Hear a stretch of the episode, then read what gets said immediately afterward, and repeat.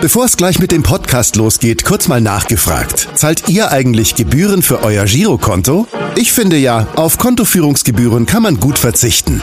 Deshalb wird dieser Podcast auch von der Sparda Bank Hamburg präsentiert. Dort gibt's nämlich das kostenlose Gehaltskonto für 0 Euro.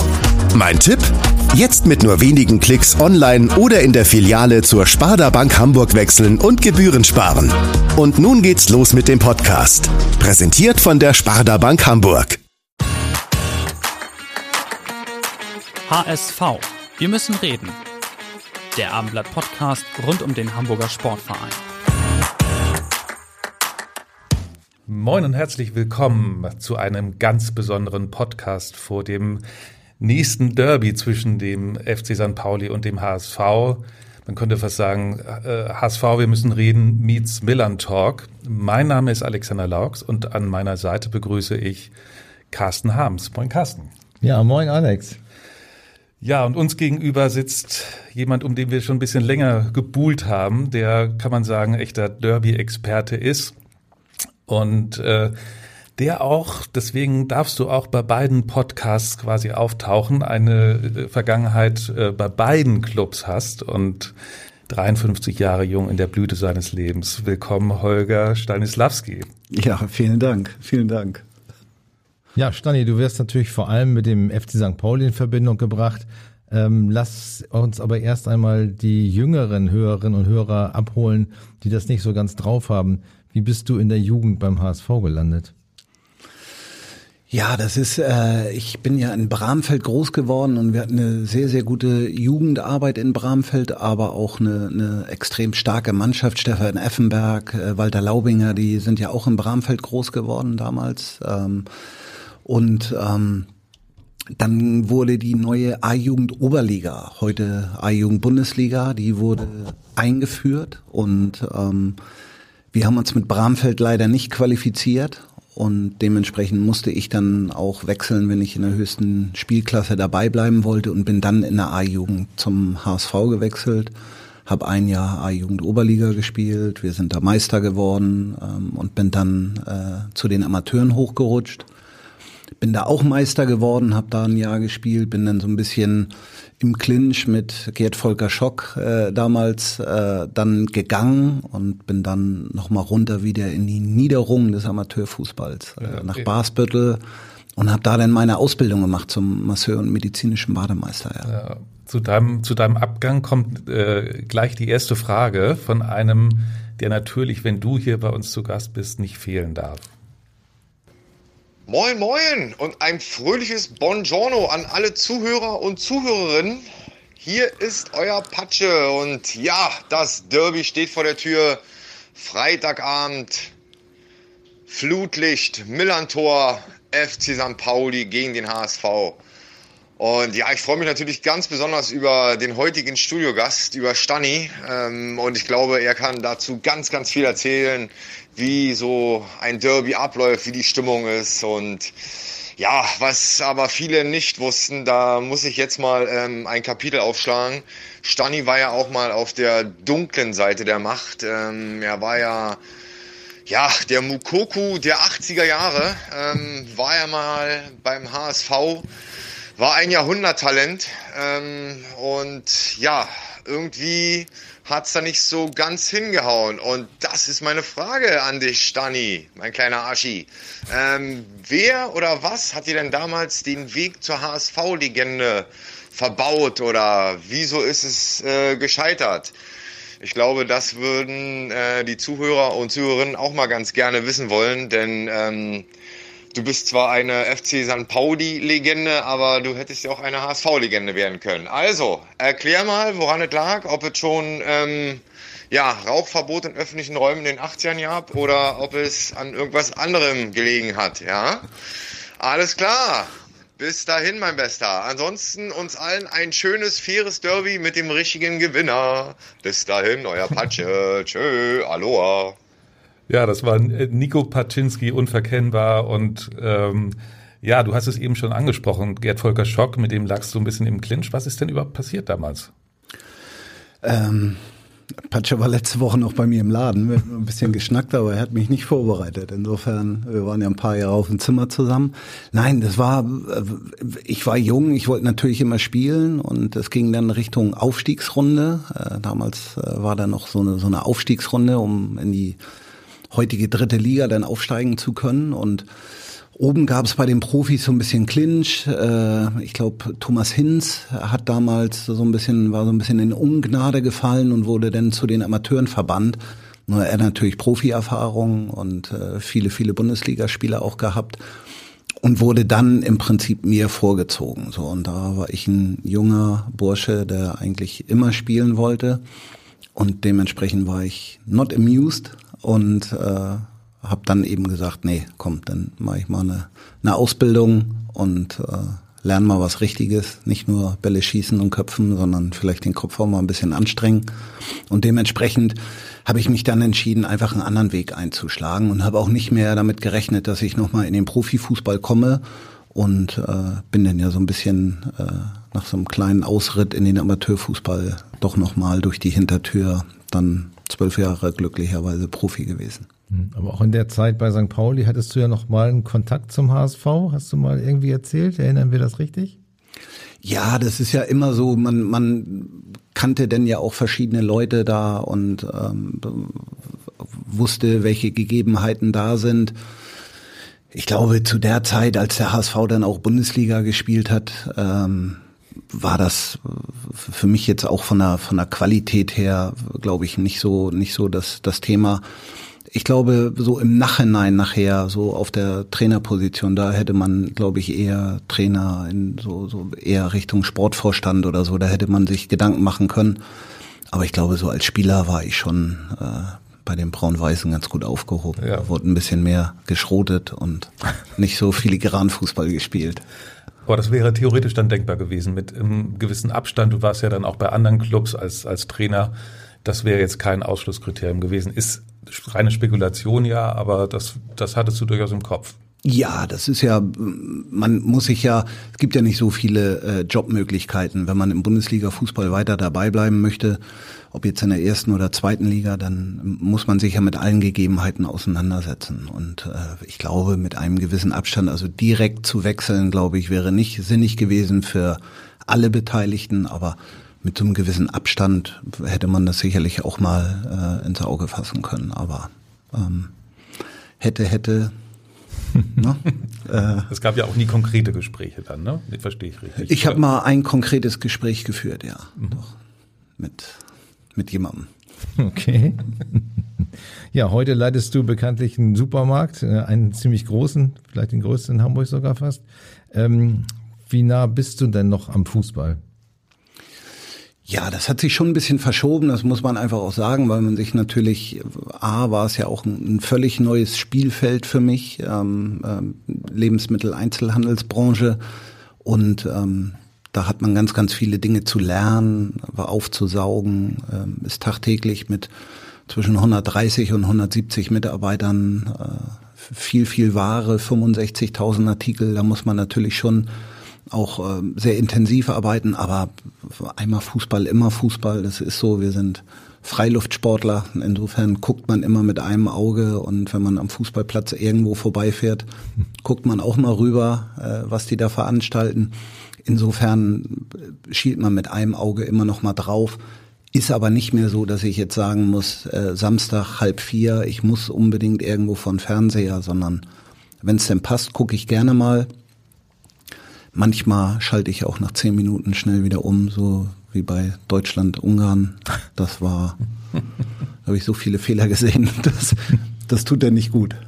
Ja, also wo bist du denn am Freitagabend?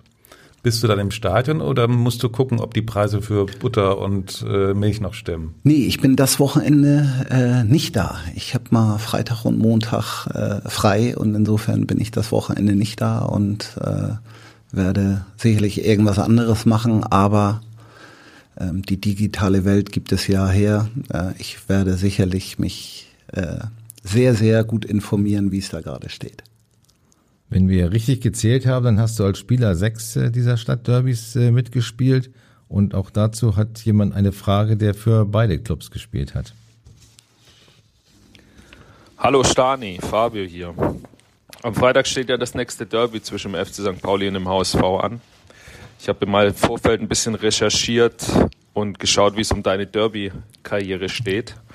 Als Spieler ist es dir damals mit der Truppe in den sechs Spielen gegen den HSV nicht gelungen zu gewinnen. Äh, ich glaube, zwei Unentschieden und vier Niederlagen stehen da zu Buche. Und ich kann mir vorstellen, dass da eine Lücke aufgegangen ist bei dir und wollte fragen, ob die durch unseren Derby-Sieg mit dir als Cheftrainer an der Seitenlinie geschlossen werden konnte. Oder ob du im Nachhinein sagst, naja, einen HSV als Spieler auf dem Platz hätte ich schon mal gerne besiegt. Oder würdest du sagen, als Trainer war es auch ausreichend und diese Lücke konnte dadurch geschlossen werden? Ich wünsche euch beiden noch viel Spaß und liebe Grüße aus Hannover. Ciao, ciao. Fabio Morena, war das herzlichen Dank. Fabio, ja. wie sieht's aus? Klaffende Wunde? Ja, doch. Als Spieler möchte man natürlich schon gerne. Das ist Wettkampf. Ähm, wenn du auf dem Platz stehst, dann möchtest du Spiele gewinnen und gerade dieses besondere Spiel dann eben auch gewinnen. Ähm, letztendlich war es nachher ein bisschen, ähm, sag ich mal, ähm, ja, Genugtuung oder auch, auch äh, was Positives, dass man als Trainer äh, das dann nochmal geschafft hat. Aber als Spieler hätte ich schon gerne noch ein Derby gewonnen. Das ist noch so eine kleine Wunde, die immer noch mal wieder so ein bisschen aufreißt. Dafür sind wir Sportler. Ähm, Gerade solche Spiele möchte man gewinnen und äh, leider ist es nie, nie geglückt. Zurück zur Gegenwart. Ähm, ich kann mich noch sehr gut erinnern, dass wir genau in dieser Konstellation vor gut vier Jahren zusammengesessen haben, vor dem ersten Zweitliga-Stadtderby zwischen dem HSV und St. Pauli. Ähm, hast du damals auch nur ansatzweise gedacht, dass vier Jahre später dann das schon das neunte Zweitliga-Stadtderby zwischen beiden Clubs ansteht? Nee, ich habe natürlich gehofft, dass äh, beide Vereine irgendwie mal, äh, der, der HSV ähm, logischerweise noch eher das Ziel haben sollte, in die Bundesliga wieder aufzusteigen. Aber Pauli hatte auch äh, das eine oder andere Mal die Möglichkeit und zu Anfang war die Euphorie bei einem selber natürlich noch so, oh, ein Zweitliga-Derby, aber irgendwann ist das jetzt auch vorbei. Schön, dass sie immer wieder gegeneinander gespielt haben. Mittlerweile ist das ja schon so abgeebbt, dass man das beiläufig nur noch so ein bisschen äh, ja auch auch mitnimmt und ähm, ich hätte nicht gedacht, dass es wirklich so lange dauert, weil die Chancen waren da und es waren viele viele verpasste Chancen für beide eigentlich, auch gerade für den HSV, die ja oftmals so ein bisschen ähm, am Kuchen genascht haben, aber nie ein ganzes Stück Torte bekommen haben. Und insofern ist es, äh, es wird Zeit. Es wird Zeit für die Stadt Hamburg. Und äh, ich glaube, es wäre schade, wenn äh, nicht irgendwann irgendeine Mannschaft davon wieder in der Bundesliga spielt. Hm. In der, der vergangenen Saison sah es ja für den FC St. Pauli lange Zeit ziemlich gut aus. Ne? Hast du da vielleicht auch so ein paar Parallelen erkannt zu damals, äh, als du noch Trainer warst, äh, nach oben gegangen bist? Ähm, und wie man immer so schön sagt, woran hat es gelegen? Ja, ist immer schwierig. Dafür bin ich natürlich zu weit weg, auch wenn ich mit Schulle mal spreche oder mit den alten Jungs auch mal so ein bisschen äh, mich austausche. Aber ähm, es ist immer diese, gerade in der zweiten Liga ist ja so eine so eine gewisse Konstanz wirklich auch auch gefordert und ähm, das ist äh, schwierig gewesen. Es war, glaube ich, äh, nachher so ein paar hausgemachte Probleme. Die Ergebnisse stimmten nicht mehr, ein bisschen Unruhe da das ist schade gewesen, weil sie, weil sie wirklich eine, eine sehr, sehr gute Hinserie ja gespielt haben und dann leider nicht mehr zu dieser, zu dieser Art Fußball, wie sie, wie sie da auch sehr frei, vom Kopf her frei, wirklich so, so gelöst äh, Fußball gespielt haben. Und das ist eben immer die Gefahr. Du brauchst so eine gewisse Stabilität von innen heraus, wenn es dann nachher auch wirklich geht, oh, wir können wirklich aufsteigen und wenn dann die Ergebnisse nicht passen, dafür war die Mannschaft vielleicht äh, noch nicht so ganz ganz bereit, leider. Aber es wäre eine Riesenchance gewesen, weil die Möglichkeiten waren da und ähm, leider haben sie es nicht geschafft. Jetzt sind die Vorzeichen völlig anders. Lass uns mal mit St. Pauli anfangen, die gerade sehr schwere Wochen durchleben, seit sieben Spielen nicht mehr gewonnen, gerade eine ganz bittere Niederlage in letzter Sekunde in Braunschweig kassiert ähm, auf Platz 14 abgerutscht. Wie gefährlich ist diese Situation? Oh, das ist schon, ähm, ich habe es ja am eigenen Leib auch mal gemerkt, aus der Bundesliga abgestiegen in die zweite und dann nochmal eine Etage tiefer in die dritte Liga. Ähm, die Gefahr ist schon immer da, das muss man einfach auch sagen. Dafür ist, ist die, die, die Qualität der einzelnen Mannschaften, was das Personal auch betrifft, ähm, ist schon auf einem, auf einem sehr ähnlichen Niveau. Es gibt jetzt keine Mannschaften, auch im, im Moment nicht, auch wenn der HSV jetzt auf eins steht, die, die herausragend stärker sind als andere Mannschaften. Und wenn du einmal da unten so ein bisschen drin hängst und äh, dann kommt von außen der Druck dazu, dann kriegst du immer wieder gesagt, siebenmal verloren oder nicht gewonnen und jetzt muss es aber mal passieren.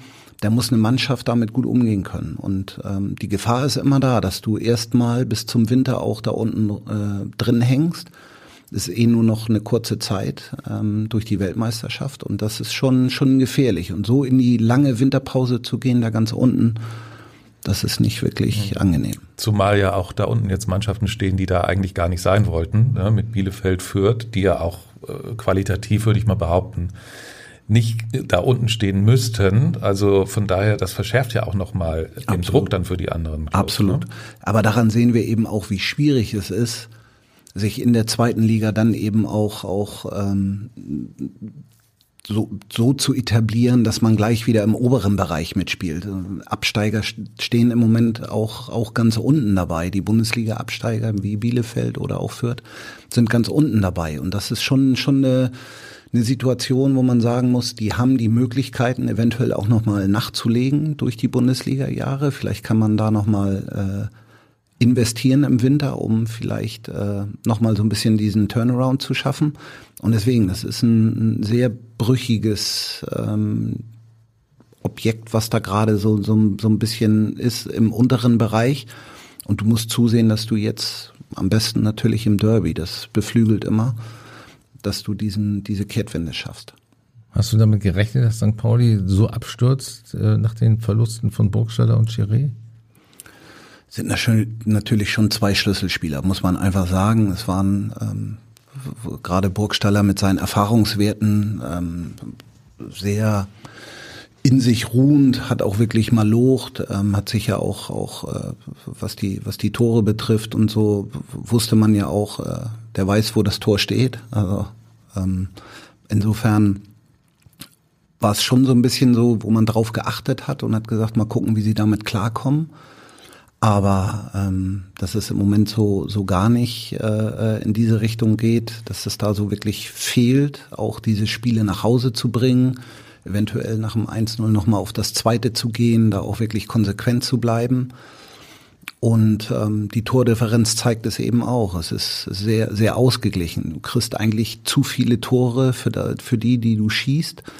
Und das war im, im letzten Jahr in der Hinserie natürlich anders. Und ähm, die fehlt noch im Moment so ein bisschen diese, diese Balance, um das eben auch, auch aufzufangen. Du musst, wenn du vorne Qualität verlierst, musst du eben in der, in der Defensive sehr, sehr stabil sein. Und äh, der HSV zeigt es im Moment, schießen nicht viel mehr Tore als St. Pauli, aber sind in der Defensive natürlich deutlich stabiler. Und äh, schon bist du 10, 12 Punkte schon mal weg. Mhm, allerdings. Ich meine, es ist immer leicht von außen zu sagen und Transferpolitik auch zu bewerten, wenn man nicht weiß, an wem sie dran waren. Aber äh, trotzdem nochmal gefragt, äh, war es ein bisschen naiv, dann mit so jungen Offensivspielern dann in die Saison zu gehen beim FC St. Pauli?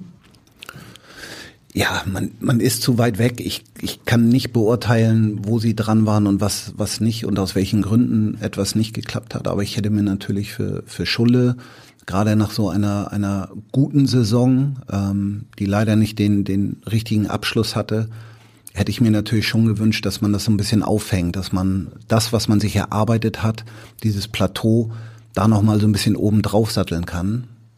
Es ist leider ein bisschen in die andere Richtung gegangen. Und das ist immer schwierig, ähm, das dann eben auch zu kompensieren. Solche Qualität kriegst du nicht so häufig dann eben auch in die zweite Liga. Und ähm, da hätte ich mir gewünscht, dass da doch ein bisschen mehr ähm, passiert wäre, um ganz einfach diese Lücken dann auch schließen zu können. Und es ist nicht passiert. Und jetzt sehen wir im Moment leider, dass es, dass es äh, eventuell auch so in der, in der grundsätzlichen Vorabplanung ähm, vielleicht ein Fehler war. Du hast Schulle angesprochen, also Timo Schulz, den Trainer des FC St. Pauli. Wie eng wird es für ihn, wenn es wie im Frühjahr 2019 unter Markus Kocinski so eine 0-4-Klatsche im, im Derby gibt? man muss ja sagen, es gab ja schon mal eine, eine schwierige Situation, ähm, wo der Club auch sehr stabil gewirkt hat, wo, wo das Präsidium und alle handelnden Personen sich auch wirklich einig waren, sie gehen diesen Weg weiter, egal was da auch passiert. Und das war die richtige Entscheidung in meinen Augen. Ähm, man hat gesehen, danach kam eine gewisse Stabilität dann auch zurück. Man muss es gucken. Also man, man muss schauen, wie dieses Spiel läuft. Das ist, glaube ich, jetzt im Moment so ein so ein Wochenrhythmus, wo man immer auch guckt, wie präsentiert sich die Mannschaft, wie ist die Stimmung im Umfeld, wie man muss alles so ein bisschen deuten. Aber ähm, Pauli war jetzt noch nie so der Verein, der immer sofort auch die Reißleine gezogen hat und hat gesagt, nee, wir müssen jetzt was ändern. Ähm, man kann so ein Derby verlieren, das, das steht außer Frage, ähm, auch gegen eine Mannschaft, die im Moment sehr selbstbewusst wirkt, wie der HSV. Insofern äh, gehe ich davon aus und die Hoffnung ist da auch groß, dass Schulle auf jeden Fall nach dem Derby auch weiter Trainer ist und ich glaube, dass sie mit ihm auch, auch diese Kehrtwende schaffen können. Du hast eben Tim Walter schon angesprochen. Ich würde gerne mal äh, auch zum HSV kommen, der es ja wirklich auch geschafft hat, auch in die zweite Saison gegangen. Es ist ja beim HSV auch äußerst selten und ungewöhnlich, äh, das Team zu stabilisieren. Ähm, was ist denn so deine Einschätzung? Glaubst du, das ist ja immer so eine klassische Frage, aber äh, hat, kann er wirklich auch den Aufstieg schaffen mit dem Team? Auch mit der Qualität und vielleicht auch mit dem Umfeld, was er im Moment hat?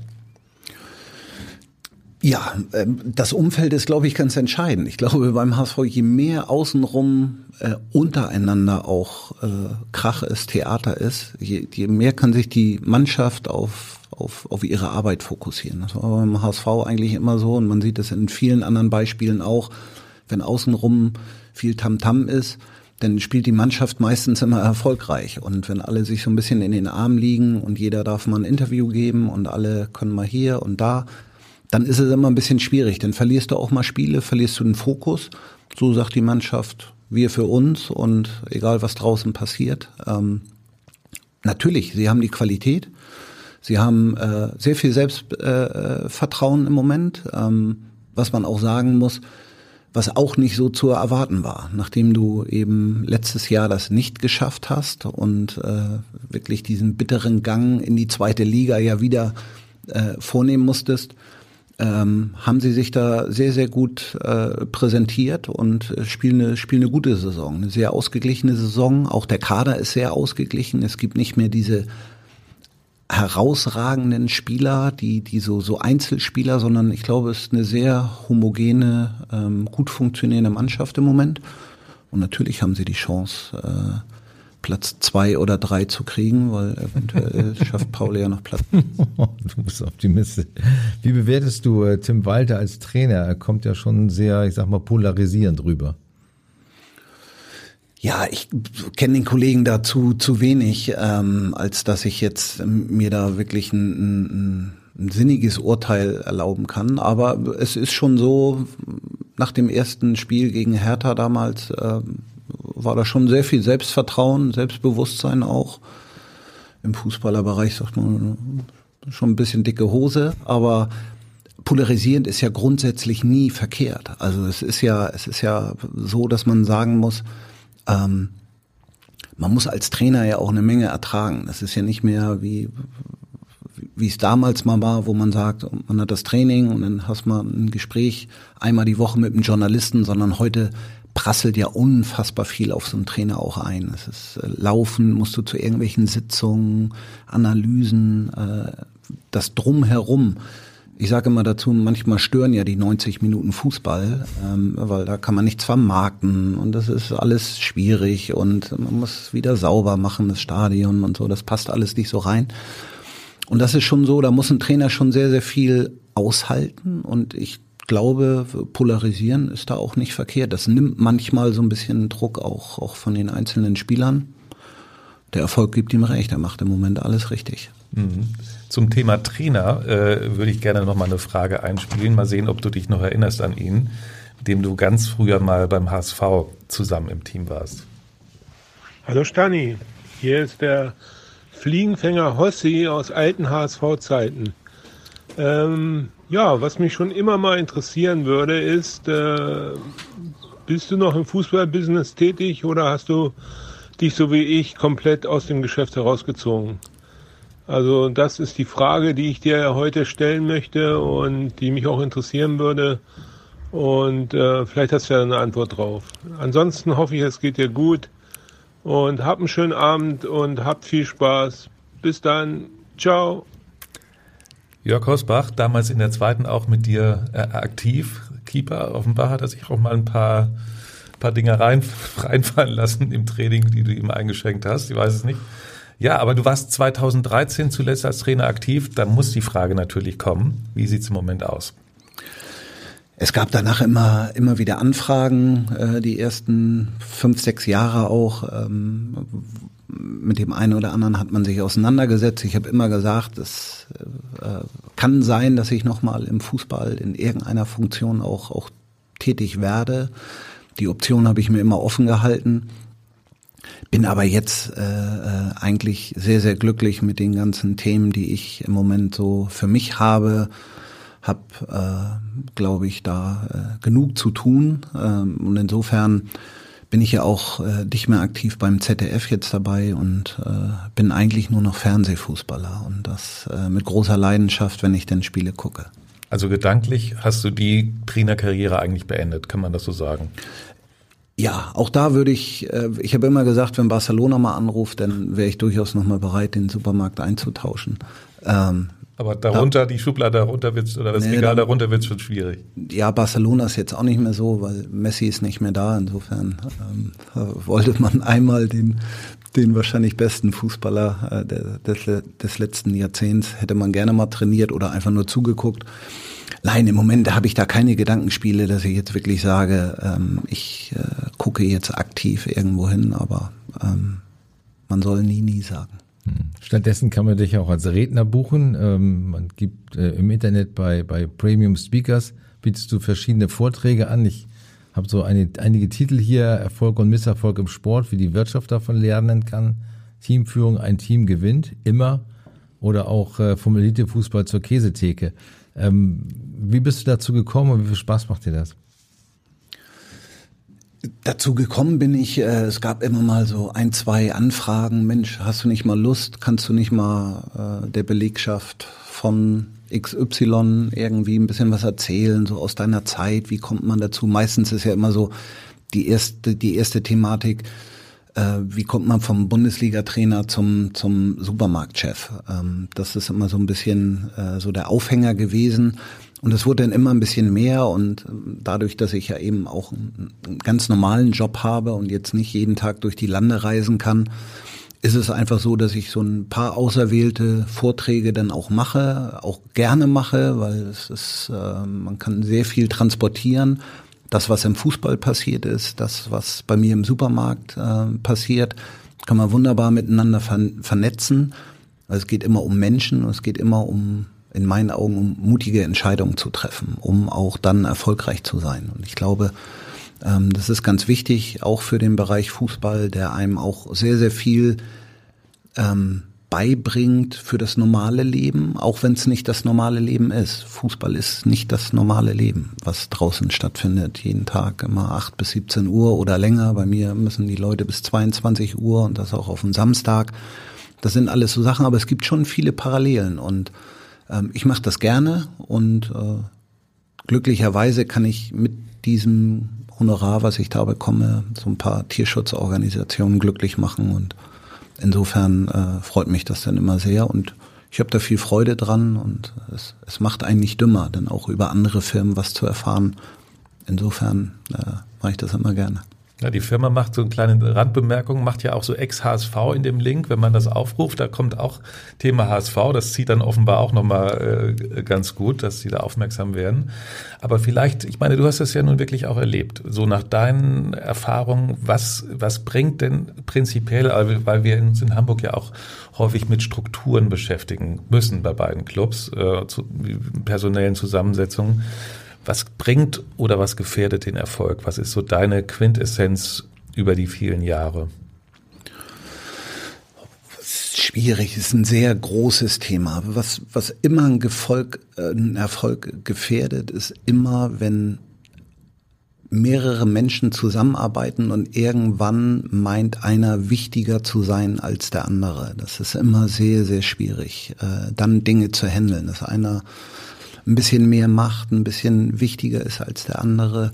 Ähm, das ist immer sehr gefährdend. Und dann guckt auf andere Bereiche oft, oh, vielleicht jetzt bin ich, keine Ahnung, ich gebe einfach nur ein Beispiel, ich bin jetzt Co-Trainer, ich könnte ja eigentlich auch Cheftrainer sein oder ich bin Teammanager und ich könnte auch äh, sportlicher Leiter sein. All diese Dinge. Und da muss man immer aufpassen, dass man so ein Gefüge hat, so ein Team drumherum auch, dass jeder weiß, was er zu tun hat. Nicht, dass der Finanzchef auf einmal anfängt, ähm, die Aufstellung äh, zu analysieren und zu kritisieren, was da passiert, sondern ähm, wichtig ist, dass jeder so in seinen Bereichen, wo er seine Qualitäten hat, da eben auch, auch arbeitet. Äh, wenn es anders ist, kann das einen Erfolg nachher äh, extrem gefährden. Und alles andere ist, man kann das immer wieder auch ähm, schön mit dem Wort Spaß Spaß haben. Also man muss bei der Arbeit und bei dem, was man da tut, äh, Spaß und Freude haben. Und ähm, ich sage immer dazu, ich habe das den Jungs früher immer gesagt, ihr müsst das Spiel lieben. Wir haben alle mal angefangen, früher als kleine Kinder Jacken auszuziehen, Tore zu bauen, auf der Wiese zu spielen. Keine Ahnung, Manny Kals flankt, Horst Rubisch nickt ein. Diese Dinge zu machen und da geht's nicht um Geld, um Instagram, um irgendwelche anderen Sachen, sondern es geht rein um das Spiel und, und diese Freude, diese, diese, diese, diese Mentalität, die musst du einfach mitbringen. Du musst einfach jetzt nicht sagen, oh, wir müssen Derby auch noch verlieren, sondern musst einfach sagen, Weltklasse, wir spielen Derby, Millantor, Freitagabend, mehr geht nicht. Und dementsprechend musst du rangehen. Und wenn du mit diesem Spaß, mit dieser Freude, ohne den Blick auf die Tabelle, ähm, wenn du da rangehst, dann bist du oft erfolgreich. Wird der Teamgedanke, ähm, den du angesprochen hast, gefährdet, wenn die Zukunft von Stammspielern bis weit in die, in die Endphase der Saison unsicher ist, wenn unklare Prämienzahlungen zum Thema in der Mannschaft werden, so wie es ja bei St. Pauli offenbar war? Ja, das sind immer diese Randthemen, die dann, wenn es nicht so gut läuft, natürlich nochmal so, ein, so, ein, so, eine, so eine Last im Rucksack sind, die du mit tragen musst. Und das ist gerade für so einen Trainer extrem schwierig, weil du musst vermitteln, du musst aber gucken, dass du gleichzeitig das, das Tagesaktuelle nicht aus den Augen verlierst, den Fokus äh, auf die nächste Aufgabe, wirst aber trotzdem ständig damit konfrontiert. Und das sind immer so Schwierigkeiten, die, die unnötig sind und ähm, so Ballast, den du mit dir rumschleppst, den du eigentlich gerade in solchen Situationen nicht brauchst, weil es ist ja selten eher mal so, dass der Tabellenführer dann auf einmal sich mit äh, vielleicht einer Situation auseinandersetzen muss, wo ein Spieler noch keinen neuen Vertrag hat. Das ist eher, da bleibt es eher ruhig. Meistens kommen diese Themen, wenn es nicht so gut läuft. Und das ist, ist immer schwierig, es kostet Körner. Kostet einfach Körner für den Kopf und du kannst dich nicht so konzentrieren auf die Aufgabe, die du, die du ähm, zu machen hast. Und das ist immer schwierig und tut nicht gut. Mhm. Wie ist es denn bei Trainermanager? Das würde ich gerne nochmal, äh, da würde ich gerne nochmal nachhaken. Das ist ja nun ganz zentral, glaube ich, auch, dass das funktioniert. Was, was muss da passen? Du hast ja eben schon so gesagt, man darf sich nicht zu wichtig nehmen, man muss seine Aufgabe auch kennen. Aber wie funktioniert das perfekte Zusammenspiel? Es ist, glaube ich, wichtig, dass man viel miteinander spricht und vor allen Dingen, dass man sehr ehrlich miteinander spricht. Ich glaube, dass es ganz wichtig ist, dass man, dass man nicht irgendwo um den heißen Brei rumredet, weil das ist eine, eine, eine Konstellation, die muss einfach funktionieren. Man kann sich hinter verschlossenen Räumen muss man sich auch mal wirklich äh, ähm, muss man Tacheles reden. Ähm, das kann auch mal, da können auch mal ein paar böse Worte fallen. Das ist nicht schlimm.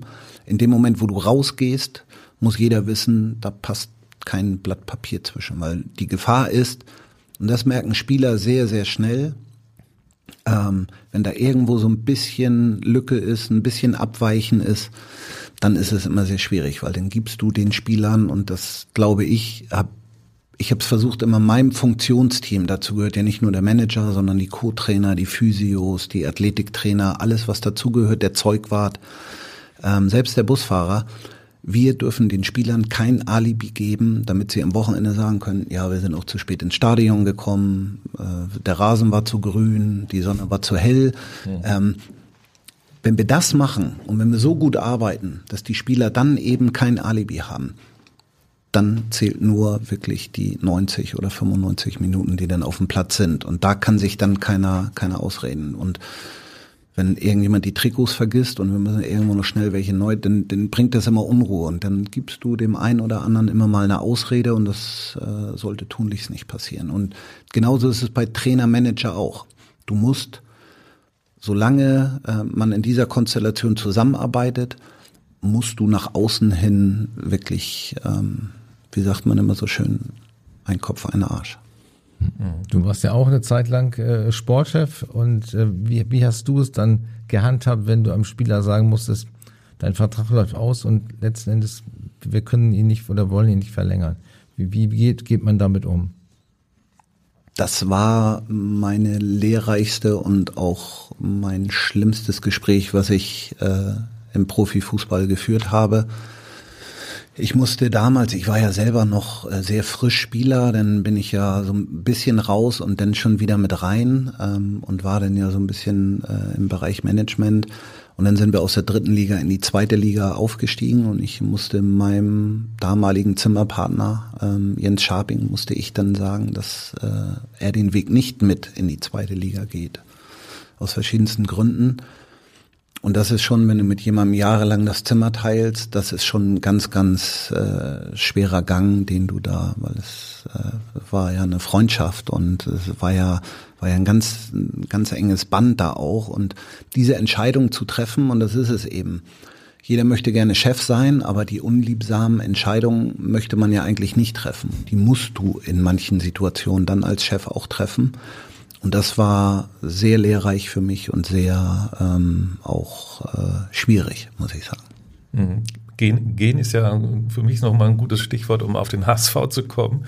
Äh, Im Vorstand musste Thomas Wüstefeld äh, gehen. Es gibt da doch ziemlich viel Unruhe, auch jetzt die ganze Zeit. Du als äh, TV-Fußball-Zuschauer, Betrachter, äh, wie nimmst du das denn wahr? Warum, warum kommt der HSV nicht, äh, nicht zur Ruhe? Warum kriegt er das nicht gebacken? Liegt das daran, dass eben immer die Erwartung da ist, muss hochgehen, äh, dann funktioniert das nicht? Ähm, dass dann da eine permanente Spannung ist? Oder hast du eine völlig andere Erklärung? Ist schwierig beim, also da muss man glaube ich auch so, so ein bisschen in dem Dunstkreis des HSV müsste man sich bewegen, um genau zu, zu spüren auch, was, was passiert da eigentlich gerade. Aber ich glaube, dass es ist, und da reden wir jetzt nicht von der Stadionuhr, sondern ich glaube, dass es beim HSV immer noch so ist, dass man auch immer noch an dieser Tradition, an diesen Erfolgen von damals, äh, Ernst Happel etc., also in den 80ern ja auch diese, diese großen Erfolge, und der HSV dadurch ja auch ein, ein, ein, in, in Deutschland und Europa ein sehr, sehr großer Verein geworden ist. Und ich glaube, dass so dieses Drumherum, das hat sich noch nie so wirklich den Gegebenheiten, die sie im Moment haben, angepasst, sondern man muss eben manchmal auch, und das fehlt vielleicht das eine oder andere mal, demütig sein. Man muss einfach auch mal so ein bisschen demütig sein und sagen, so, wir haben jetzt eine völlig andere Situation, wir haben nicht mehr das Geld, wir haben nicht mehr äh, gewisse Grundvoraussetzungen, wir haben auch nicht mehr diese Erfolge, die wir äh, vor, vor 30 Jahren mal hatten, sondern man muss einfach mit mit Demut herangehen und trotzdem auch dankbar sein, dass man eben diesen Job und diesen Verein repräsentieren kann. Und das ist, glaube ich, ganz wichtig. Das ist, glaube ich, so drumherum bei dem einen oder anderen immer noch nicht so, so angekommen. Und manchmal hat man das Gefühl, das wird dann so eine One-Man-Show. Einer will immer, dann sind wir wieder ein bisschen wichtiger sein als der andere. Und das ist, glaube ich, glaube ich, nicht gut. Wenn jeder sich da auf seine Aufgabe konzentrieren würde, ganz einfach, ähm, auch gedanklich äh, sich die zweite Liga dann auch die annimmt, mhm. dann wird es auch, glaube ich, funktionieren. Und Wobei im fünften Jahr, glaube ich, ist es bei allen angekommen, oder? Müsste, müsste, aber auch da ähm, musst du, glaube ich, dem einen oder anderen immer noch mal wieder das vor Augen führen. Ich glaube, dass äh, manchmal muss man Dinge wiederholen, dann äh, ist deutlich besser. Was können äh, Spieler untereinander tun, äh, um den Teamgeist äh, zu fördern? Ja, die Jungs, die sind tagtäglich zusammen. Es ist ja eine andere Situation. Ich beschreibe das so auf, auf Keynotes dann auch immer so ein bisschen. Es ist, äh, es ist ja so ein kleiner Haufen, wo nicht auch jeder sich nicht äh, super toll mit dem anderen versteht, aber man weiß, dass man nur in der Gemeinschaft eben gewisse Ziele erreichen kann. Es ist ja, muss man kein Prophet sein der Stürmer ist schon davon abhängig, wie gut die anderen äh, defensiv arbeiten und wie gut sie ihn versorgen, damit er möglichst dicht am Tor eben auch den Ball bekommt. Und ähm, also wissen die schon, das ist natürlich im Normalleben bei mir im Supermarkt bei 130 Leuten, das ist natürlich schon anders. Da sehe ich manchmal Leute eine Woche gar nicht, weil die gehen auf der einen Seite, ich gehe auf der anderen Seite. Wir haben einen relativ großen Laden, ist ja kein Bauchladen bei uns, wo man sich einmal dreht und guckt, äh, da kennst du jeden, sondern das ist schon ein kleiner homogener Bereich im, in so einer Fußballmannschaft und da musst du eben auch gucken, dass du im richtigen Moment auch mal einem, gerade im Erfolgsfall, auch mal einem auf die Füße steigst, ähm, dass man eben die Sinne schärft, dass es eben nicht automatisch so weitergeht, sondern man muss gerade für den Erfolg, wir sehen es bei Bayern München jedes Jahr, musst du immer sehr, sehr viel für tun. Und das fällt Bayern ja auch nicht einfach in den Schoß.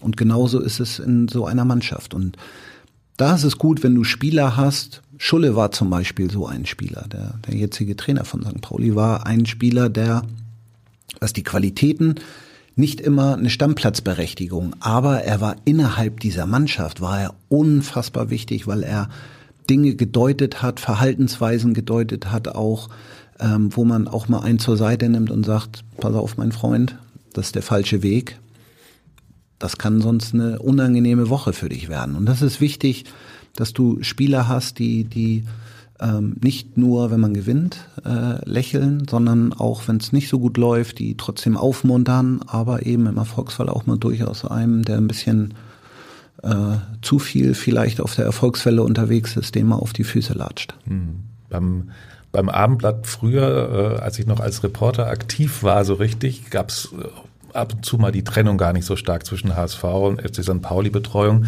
so dass ich auch mal im Trainingslager mit dabei war bei euch damals beim FC St. Pauli und ich erinnere mich, da gab es auch mal eine Kartenrunde. Ich will jetzt nicht so ins Detail gehen, aber äh, was ich so mitbekommen habe, ist das heute noch denkbar, weil das kann ja auch durchaus äh, eine teambildende Maßnahme sein, dass man solche Sachen zusammen macht. Ist das heute noch möglich? Ja, das denke ich schon. Also ich glaube schon, dass, dass da ähm, viele Dinge so zusammenkommen, dass die Jungs was zusammen unternehmen, dass sie, dass sie äh, zusammen essen gehen, dass sie auch vielleicht eine Kartenrunde, ich weiß nicht, ob die Jungs heute noch Karten spielen oder irgendwas anderes Digitales machen.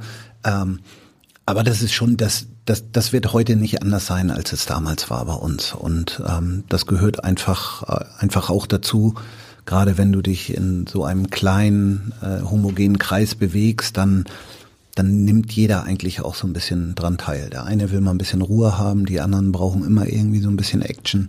Und insofern wird es das heute sicherlich auch noch geben und es tut so einer Mannschaft auch gut. Je mehr man sich austauscht, ich sage immer, äh, kein Gespräch macht einen dümmer. Und insofern ähm, ist es gut, wenn die Jungs zusammen was machen.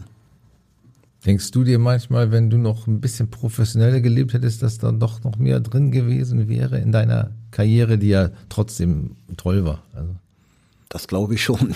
Das glaube ich schon. Das, ähm, ja, wenn ich mir, ich weiß gar nicht, ich habe mich letzt mit jemandem drüber unterhalten, wo ich gesagt habe, auch wir hatten 1993, 94, 95, wir hatten keinen eigenen Trainingsplatz. Wir haben auf dem Schulsportplatz trainiert, wenn da Bundesjugendspiele waren, sind wir auf den Grandplatz gegangen und haben als Bundesligaspieler, das muss man sich mal vorstellen, vorbereitet auf, auf dem Ascheplatz. Ähm, wir hatten keinen Kraftraum, da war das Thema Ernährung noch nicht so. Da gab es dann eben auch mal äh, im Hotel Vanilleeis mit heißen Himbeeren. Ähm, das ist heute, heute glaube ich eher undenkbar. Ist so lecker. absolut, absolut. Und ich sage immer, und trotz alledem haben wir Bundesliga-Fußball gespielt und sind aufgestiegen, auch mit den Möglichkeiten, die man hatte.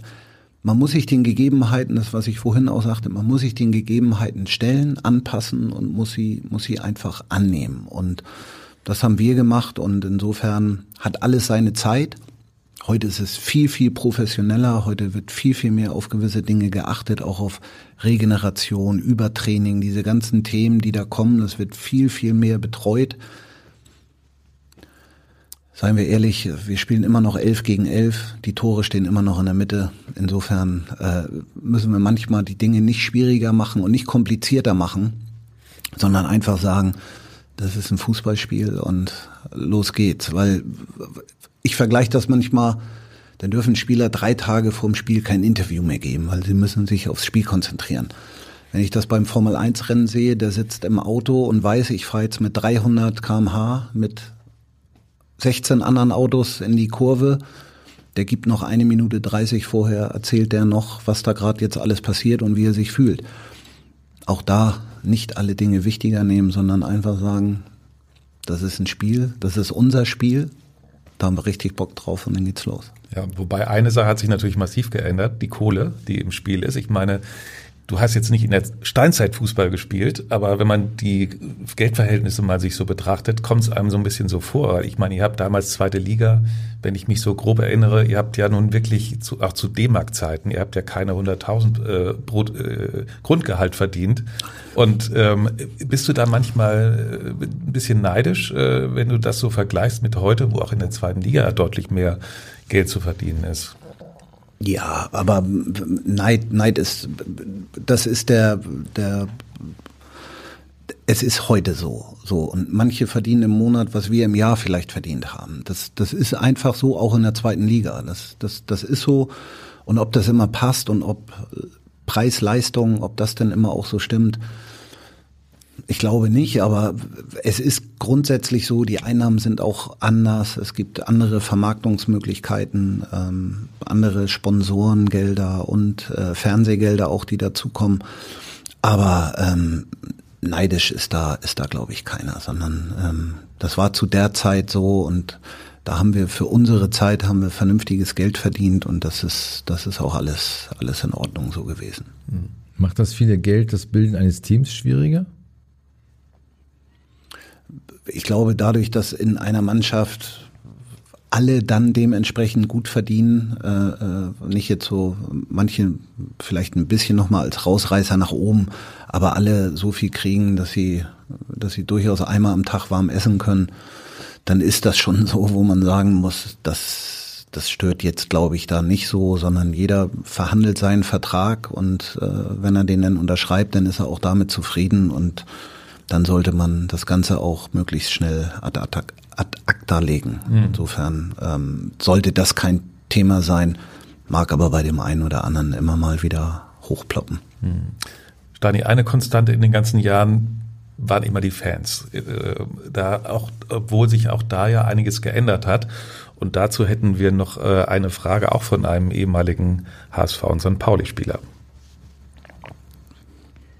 Moin zusammen und liebe Grüße nach Hamburg. Meine Frage an dich, Stani, wäre, würdest du sagen, der politische Einfluss der Fans beider Vereine ist in den letzten Jahren eher gestiegen oder gesunken? Und äh, wie schätzt du das ein, eher positiv oder negativ? Eine schöne Sendung euch. Lasse Sowig, wer ihn nicht erkannt hat. Ähm, ja, es gibt eine sehr starke aktive Fanszene bei beiden Clubs. Äh, wie nimmst du das wahr? Es war ja bei beiden Clubs gab es das ja schon immer, also auch zu früheren Zeiten gab es da ja sehr aktive und, und, und starke Fangruppen auch. Ähm, wir sehen leider immer häufiger jetzt wieder Bilder, die wir nicht sehen wollen. Wenn wir Europapokalspiele uns angucken und so, was da passiert, das ist einfach das, es gehört zum Fußball nicht dazu. Wenn da irgendwelche Gipsköpfe meinen, sie müssen dann auf einmal auf die anderen losgehen und so ein Stadion auseinandernehmen und dass Menschen verletzt werden, das hat, hat mit diesem, mit diesem Spiel nichts zu tun. Eigentlich soll es Freude bereiten. Komischerweise kriegen es Handballer, Eishockeyspieler und so da sitzen, die sitzen alle nebeneinander, das müsste man sich mal vorstellen. Äh, da sitzt eine Reihe Dortmunder und da drüber sitzt eine Reihe Schalker. Das, das würde nicht lange gut gehen. Also insofern äh, ist das traurig genug. Natürlich nimmt der Einfluss der Fans in so einem Stadion während des Spieltags und auch drumherum für, für manche Dinge nimmt der immer mehr zu und es ist immer wichtig. Ich habe ja auch mit vielen Fangruppen zusammengesessen und wir haben damals so diese Sportinfo-Gruppe, habe ich das genannt, wo wir Fanvertreter alle sechs, acht Wochen uns zusammengesetzt haben, um damit sie nicht immer informiert werden über die Medien zum Beispiel, sondern involviert werden von uns. Gewisse Themen, die wir vorhaben, ähm, was wir machen wollen, aus welchen Gründen wir das machen.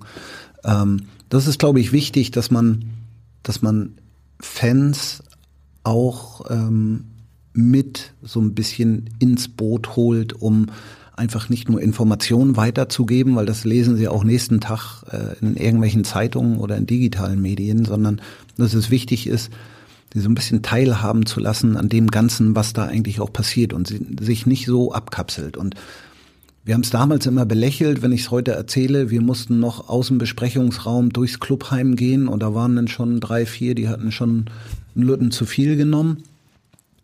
Aber das war so ein bisschen auch, eine andere Bindung. Es war mehr eine Nähe. Es war mehr, die konnten uns nochmal anfeuern, konnten uns nochmal noch mal auf den Rücken klopfen und, und diese Dinge machen. Heute findet ja alles ein bisschen mehr unter Ausschluss der Öffentlichkeit auch statt und, und diese Nähe fehlt da so ein bisschen. Und ich glaube, dass das auch, auch wichtig für, für Fans ist. Nicht nur das nackte Ergebnis, sondern eben auch, wie geht so ein Verein, eine Mannschaft, das drumherum eben mit so einer Fanszene um. Und manche bleiben aber auch unbelehrbar und da wird man auch nichts mehr ändern können. Wie ist es denn für dich persönlich eigentlich? Ich meine, nachdem du nun jahrelang äh, dieses Bad, die berühmte Bad in der Menge auch genießen konntest, den Beifall, einfach die Emotionen auch so hautnah mitbekommen hast. Jetzt im, in deinem Supermarkt, da steht niemand und sagt super, wie ihr die Regale eingeräumt habt und was ihr da wieder an Umsatz gemacht habt und so weiter vermisst man das nicht. Also das ist ja doch irgendwie, ich stelle mir das schon so ein besonderer Thrill vor, den man ansonsten nicht mehr erlebt. Ich beschreibe das immer so, dass ich sage, ähm, es geht um Menschen, es geht um eine Dienstleistung. Das eine ist eine Dienstleistung am Fan als Fußballer. Ich habe eine Dienstleistung am Fan. Der, der, Fan zahlt eine Menge Geld im Stadion und dann möchte er nicht jede Woche so 0-0 gemammelt sehen, sondern es geht um 5-4, es geht um Spektakel. Es ist ja alles auch sehr teuer geworden mittlerweile, so eine Karte zu haben. Und im Supermarkt ist es eben die Dienstleistung am Kunden. Der steht nicht gerne vorm leeren Regal, der möchte gerne die Neuheiten haben, der möchte gerne, dass es, dass es alles auch verfügbar ist. Der große Unterschied zwischen diesen Bereichen ist eben diese Emotionalität. Und ich beschreibe das immer so, dass ich sage, wenn du in der 89. Minute das 1 zu 0 schießt, dann springst du von der Trainerbank aus der kalten Hose bis in den Mittelkreis vor Freude. Dann flippst du aus, das sind, ich sage immer, da werden Kinder gezeugt auf den Tribünen, da liegen sich Menschen in den Armen, die, die haben sich noch nie vorher gesehen. Das ist diese Emotionalität, die habe ich im Supermarkt nicht. Nur weil ich vier Scheiben Gouda mehr verkaufe, machen wir keine Polonaise. Also das ist schon, schon so, ähm, diese Emotionalität kriegst du halt nur im Profisport. Und das ist das Besondere und wird immer das Besondere bleiben. Und insofern ist das Jubeln und die Trauer ganz dicht beieinander und ähm, ja, und dazwischen liegt manchmal der Schiedsrichter. der kann auch nur einen Pfiff richtig machen, das ist der Anpfiff. Danach hat er immer wieder eine Gruppe gegen sich. Insofern, ähm, das ist der, der große Unterschied zwischen normalen Unternehmen. Es gibt in keinem normalen Unternehmen diese Emotionalität, ähm, die du aus dem Sport eben kriegst, wenn du äh, dann kurzzeitig äh, Erfolg hast. Dennoch kann ich mir vorstellen, dass deine Rolle jetzt äh, aktuell auch so eine Art Trainerrolle ist für deutlich mehr Menschen als eine Fußballmannschaft. Wie viele sind es, die du sozusagen auch täglich bei Laune äh, halten musst und wie machst du das? Glücklicherweise ist so ein bisschen Alex mehr so Richtung Personal unterwegs. Er ist da viel. Alex viel, Lars. Alex Lars, genau, mein, mein äh, Gesellschaftspartner in, in unserem Supermarkt. Auch frühere HSV-Spieler, für ja, die Jüngeren, die das vielleicht nicht wissen. Genau. Ähm, vorher waren ja zwei HSVer, Bernd Engel ist ja leider ja. verstorben und äh, insofern hatten wir da schon so einen äh, auch regen Diskussionsbedarf auch immer. Was passiert beim HSV, was passiert bei St. Pauli?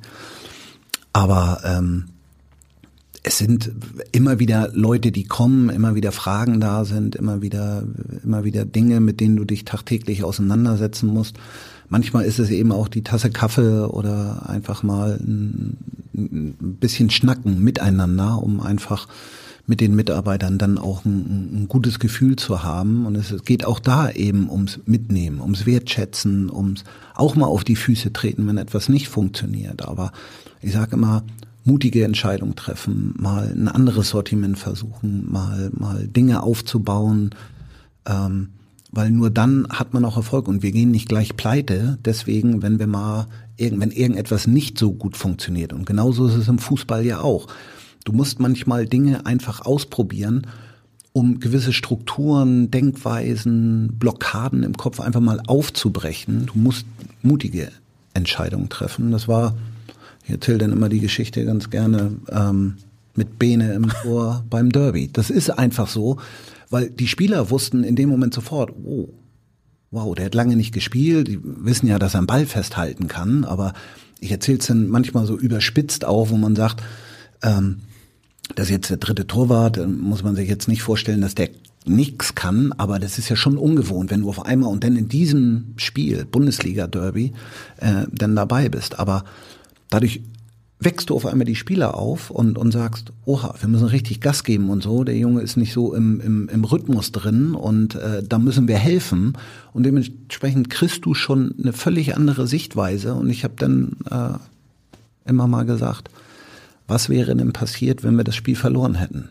Mit ihm im Tor und mit dieser Entscheidung, die ich ja getroffen habe. Ähm, und habe ich gesagt, wir hätten auch im 38. Jahr verloren gegen den HSV. Mhm. Mehr wäre nicht passiert. Und manchmal kriegst du durch mutige Entscheidungen viel, viel mehr, auch innerhalb einer Mannschaft und eines Vereins, ähm, und kannst viel weniger verlieren. Und so holst du dir auch im, im Supermarkt, so kamen wir auch so ein bisschen darauf, auch durch mutige Entscheidungen mal was anderes machen.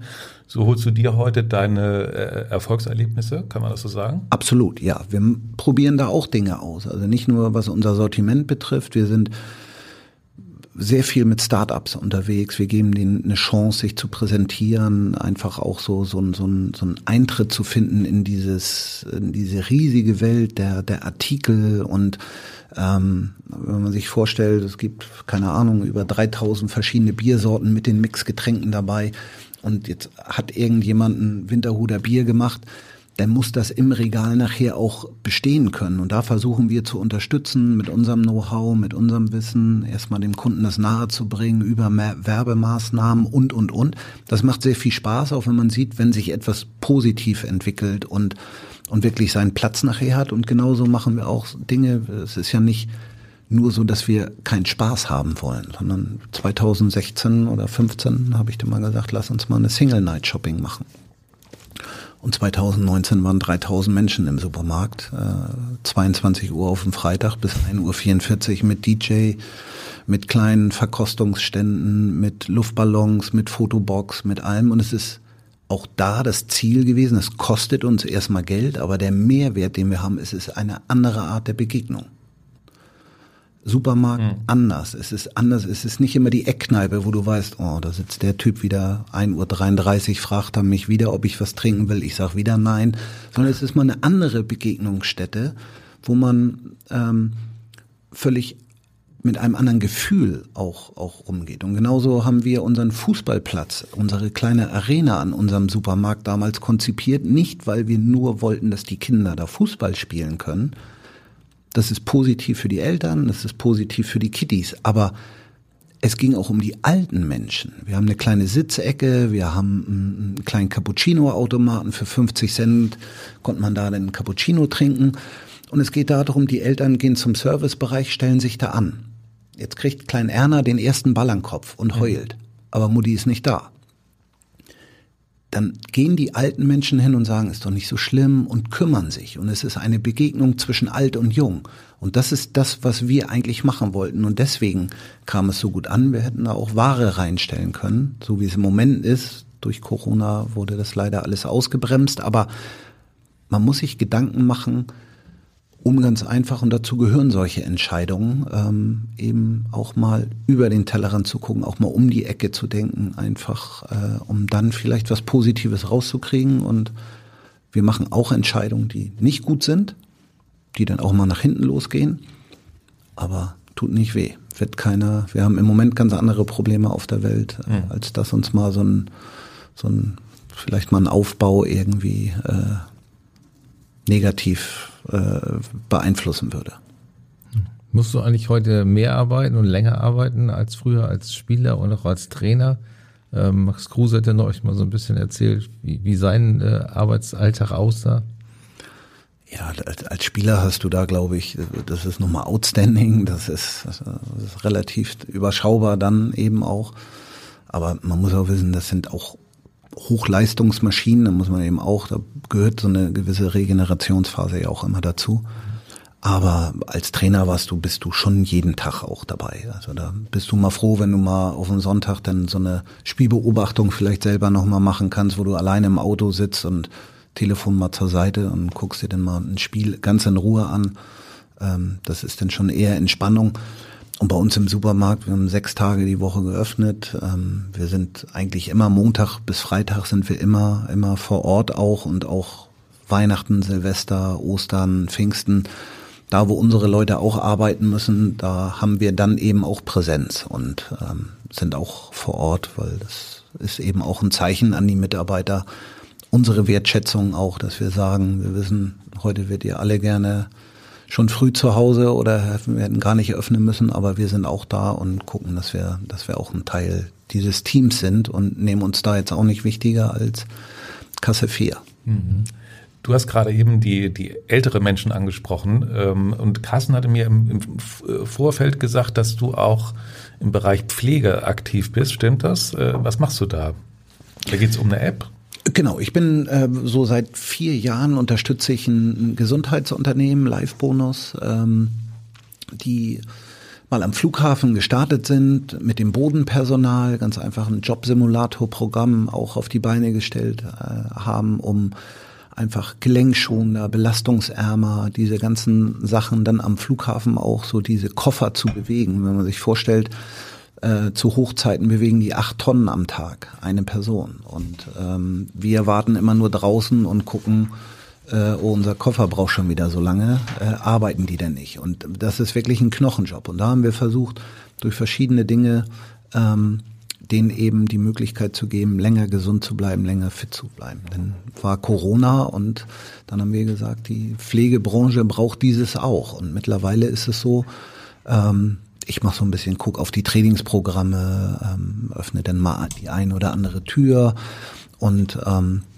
bin eben Teil so so in diesen ganzen Bewegungsabläufen. Äh, und jetzt äh, haben wir eine, eine App für beruflich Pflegende, ähm, wo ähm, das Unternehmen auch schon in 25 Einrichtungen hier in Hamburg unterwegs ist. Und äh, jetzt haben wir ganz neu entwickelt und das ist weltweit eigentlich das erste für pflegende Angehörige. Weil man muss sich ja vorstellen, da sitzt jemand zu Hause und ich kenne das selber aus dem eigenen Familienkreis und man muss jetzt jemanden pflegen.